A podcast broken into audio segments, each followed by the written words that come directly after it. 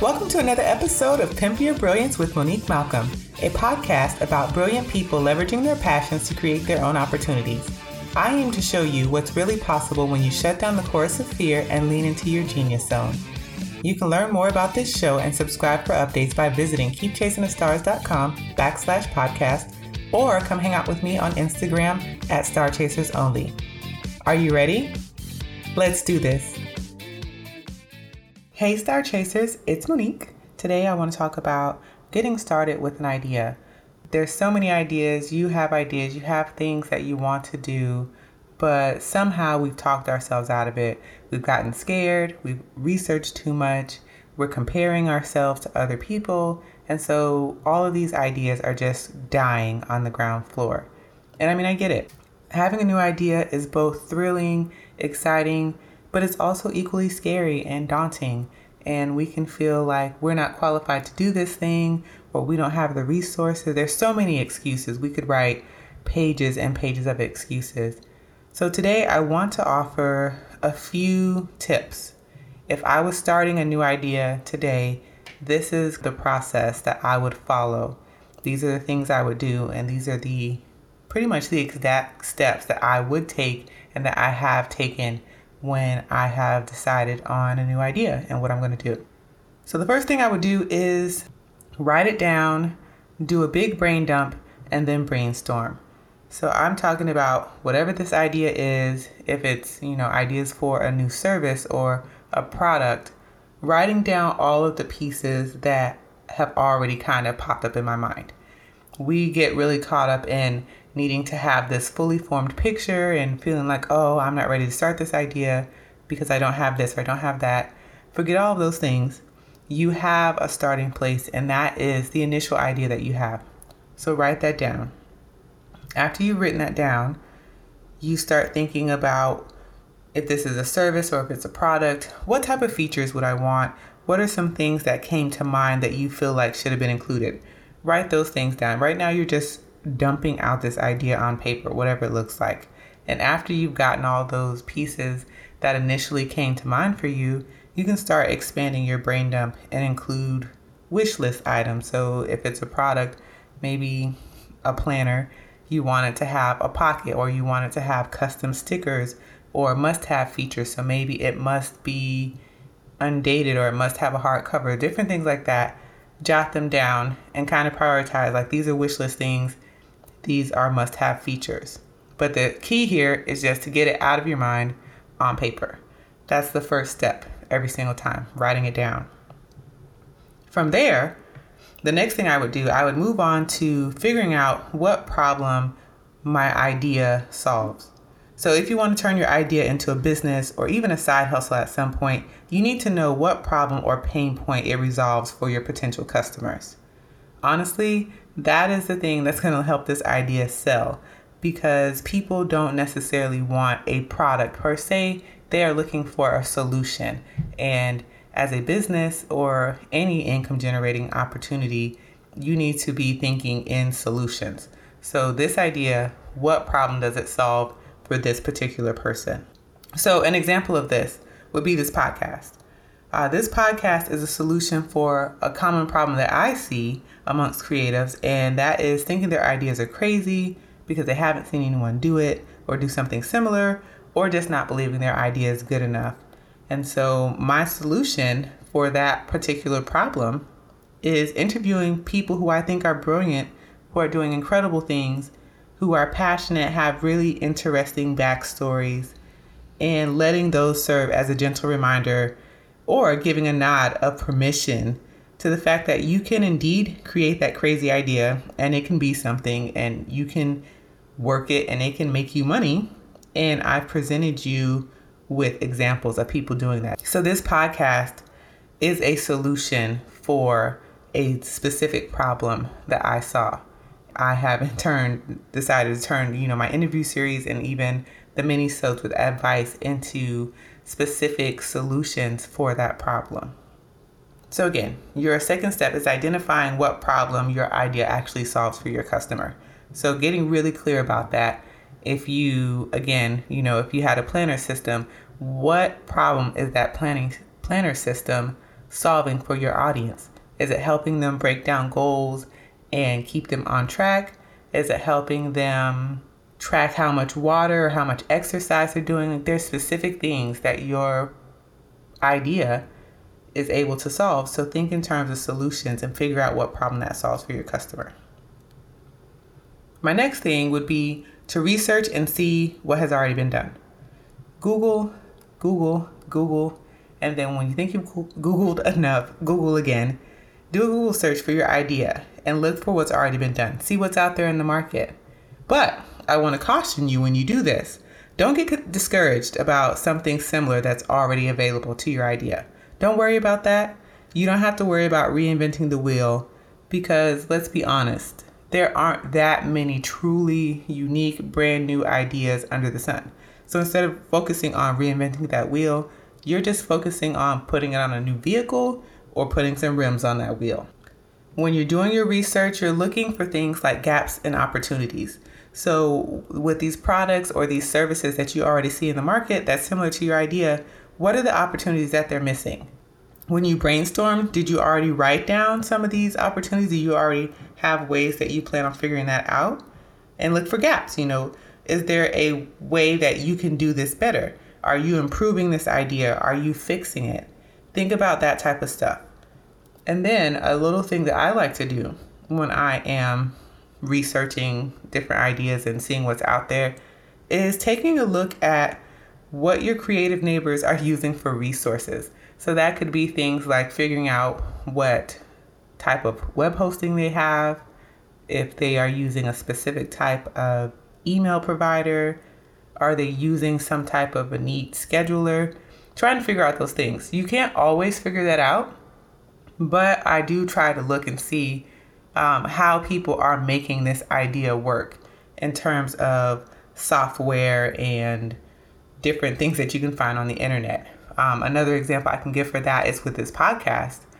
I saw on Instagram where people had images that played audio snippets for their podcast, and you could see like the audio snippet bars going across the image. And I thought, wow, that's super cool. I would love to do something like that. So I started researching, trying to figure out where could I find this software, this solution, could I create this on my own? I did in fact end up finding a company that helps you create that. And so again, with that, start looking for ideas that you can use. And just think of it, you know, I I don't really like to think of this as being a competing thing so, again, these are your creative neighbors. These are people who are going to be adjacent to you in this market. So, figure out how they're using the software to get ahead or to market or promote or even streamline their systems or this idea. My next thing is figuring out what my MVP is or my minimum viable product. So, a minimum viable product is really what does the bare minimum of this product look like? If it's a service, what are the bare minimum features that this service provides. If it's a product, what's the bare minimum resources that I can use to make this a functional product? So what does this look like? A functional bare minimum of this product. What does it look like? When you're when you're in the stage, you're thinking of cost of resources, software supplies. So if you wanted to start a blog and that was going to be a part of your idea, what's the bare minimum of that blog look like? It's web hosting, it's maybe a theme for your website so it looks a specific way, a certain amount of content, that type of thing. Maybe you signed up for Twitter and Instagram, just the bare, bare minimums. Like, how can this idea function with the fewest minimal amount of resources possible? At this stage, you don't really need to be sweating naming this product or this idea, service, whatever it is. But if you do have an idea, this is a great time to check out uh, websites like Namechecker to see if the domain name is available and also to see if the social media handles are available. And I'll have links to Namechecker and related sites in the show notes so you can check those out. After you've figured out your minimum viable product, which again is the smallest way you can get this idea off of the ground, you move on into the prototype stage or the beta testing stage. And for that stage, you're just creating a beta version of what your product looks like or a beta version of how this service functions. And remember, this is a work in progress. It does not need to be perfect. You can tweak the idea on the fly, and I definitely suggest you do. But the goal is really to have something functional that you can share with your audience or the intended audience and get feedback from it. If it's a physical product, don't be afraid to get your hands dirty. You may need to source materials and supplies from places online to create this beta prototype version of this product. And I did that with the Visionary Journal before I even went towards looking for production through an outside company. I sourced all the materials. So I found covers and I found a local place that would print out a bunch of copies of the interior pages at an affordable rate. And I bought a hole punch and I assembled the first 50 journals myself and sold them like that. And, you know, let people have them and I asked for feedback. You know, what would you want differently? How would you want this to be done if I were to produce this on a larger scale? And that's how I ended up with a smaller bound version because the original one was quite a bit larger than it is currently. So don't be afraid to look for a way to DIY this prototype yourself if you have to do that. So after you've created your prototype, you're feeling good about how this is functioning, your next step is to get some feedback. So take your MVP and share it. And yes, this can be in a paid capacity, but you know, finding your audience or specific people who would benefit from this this idea or this product, that's who you want to target and try to see if you can get it into their hands. Because the whole idea here is to get feedback and testimonials in exchange for using this product and service. So if you want this to be a paid beta, then definitely offer it at a reduced price and tell the, the people who participate in the first round, you know, I'm doing this as a beta test. In the future, it's going to be at a higher cost, and maybe even give them an idea of what the cost is going to be and tell them that you want to give them this service to use at a reduced price for honest feedback and an honest testimonial at the end if they like that. The key here is that you want to get as much feedback as possible because that's going to help you improve the idea. So make sure that you let your beta testers know I am open to feedback. You know, let me know what you would change, what you would want to see maybe a little cleaner, a little bit tighter, what you would add, what do you feel is missing. You know, how do you think this would benefit you if you were to use this product for the long run? But whatever you do, try to get as much feedback as possible because that's important. That's going to help you improve. That's going to help you grow. And remember, this is a work in progress. So don't be thin skinned about this. Make sure that you take this with this is a practice run. So it's okay if people don't think it's perfect. The idea here is not for it to be perfect. The key here is to make sure that this thing is functional enough for somebody to use it and then give you feedback so that you can improve it and then launch it to the masses. And then my last step would be refining and moving forward. You've gotten your beta testers' feedback, you've gotten testimonials. Go through the suggestions and see which ones are actually realistic. Some of them are, some of them won't be.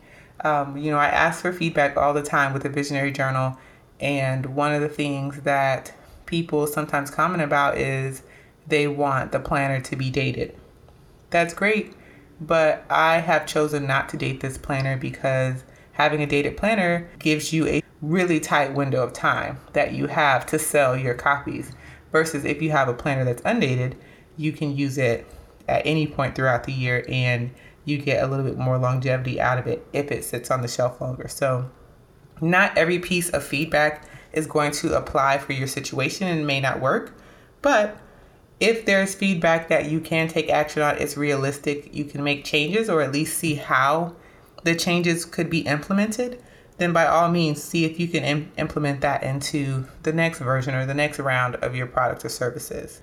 Also, follow up with the beta testers. So, if you have beta testers that were really enthusiastic about the product, they gave you really great information about how you could improve it, follow up with them, show them the improvements, maybe offer them a new copy or, you know, to come through the round again and, and tweak the service a second time and see if that flow the second time worked out better.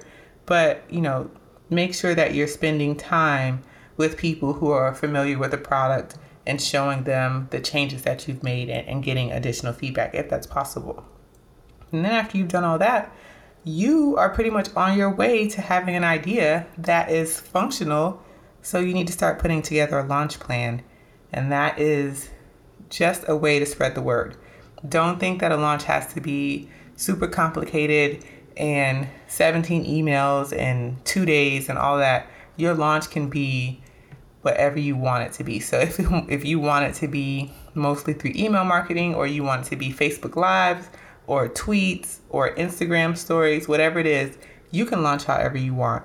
But just make sure that you start putting together a plan to spread the word about your fantastic idea because you did it. You went through the process of getting this idea functional enough to give it and show it to other people. You want to spread that as far and wide as you can. And I will be talking about launching in a later minisode but for now, just putting together a simple plan to spread the word to people who might be interested in this idea is sufficient enough. And so that is really how I take an idea from idea to an actual physical product or from idea to a service. And you can follow those same steps and put together a plan for your own ideas. And I hope that you will because honestly, what good is an idea if it only lives in your mind? It's not very good at all. So put it out there and see what happens because you may surprise yourself. And that's it for this week's episode. Thanks so much for listening. Learn more about this show and get access to show notes by visiting keepchasingthestars.com. While you're there, make sure you subscribe for updates. I'll be back next week, and in the meantime, go out there and pimp your brilliance.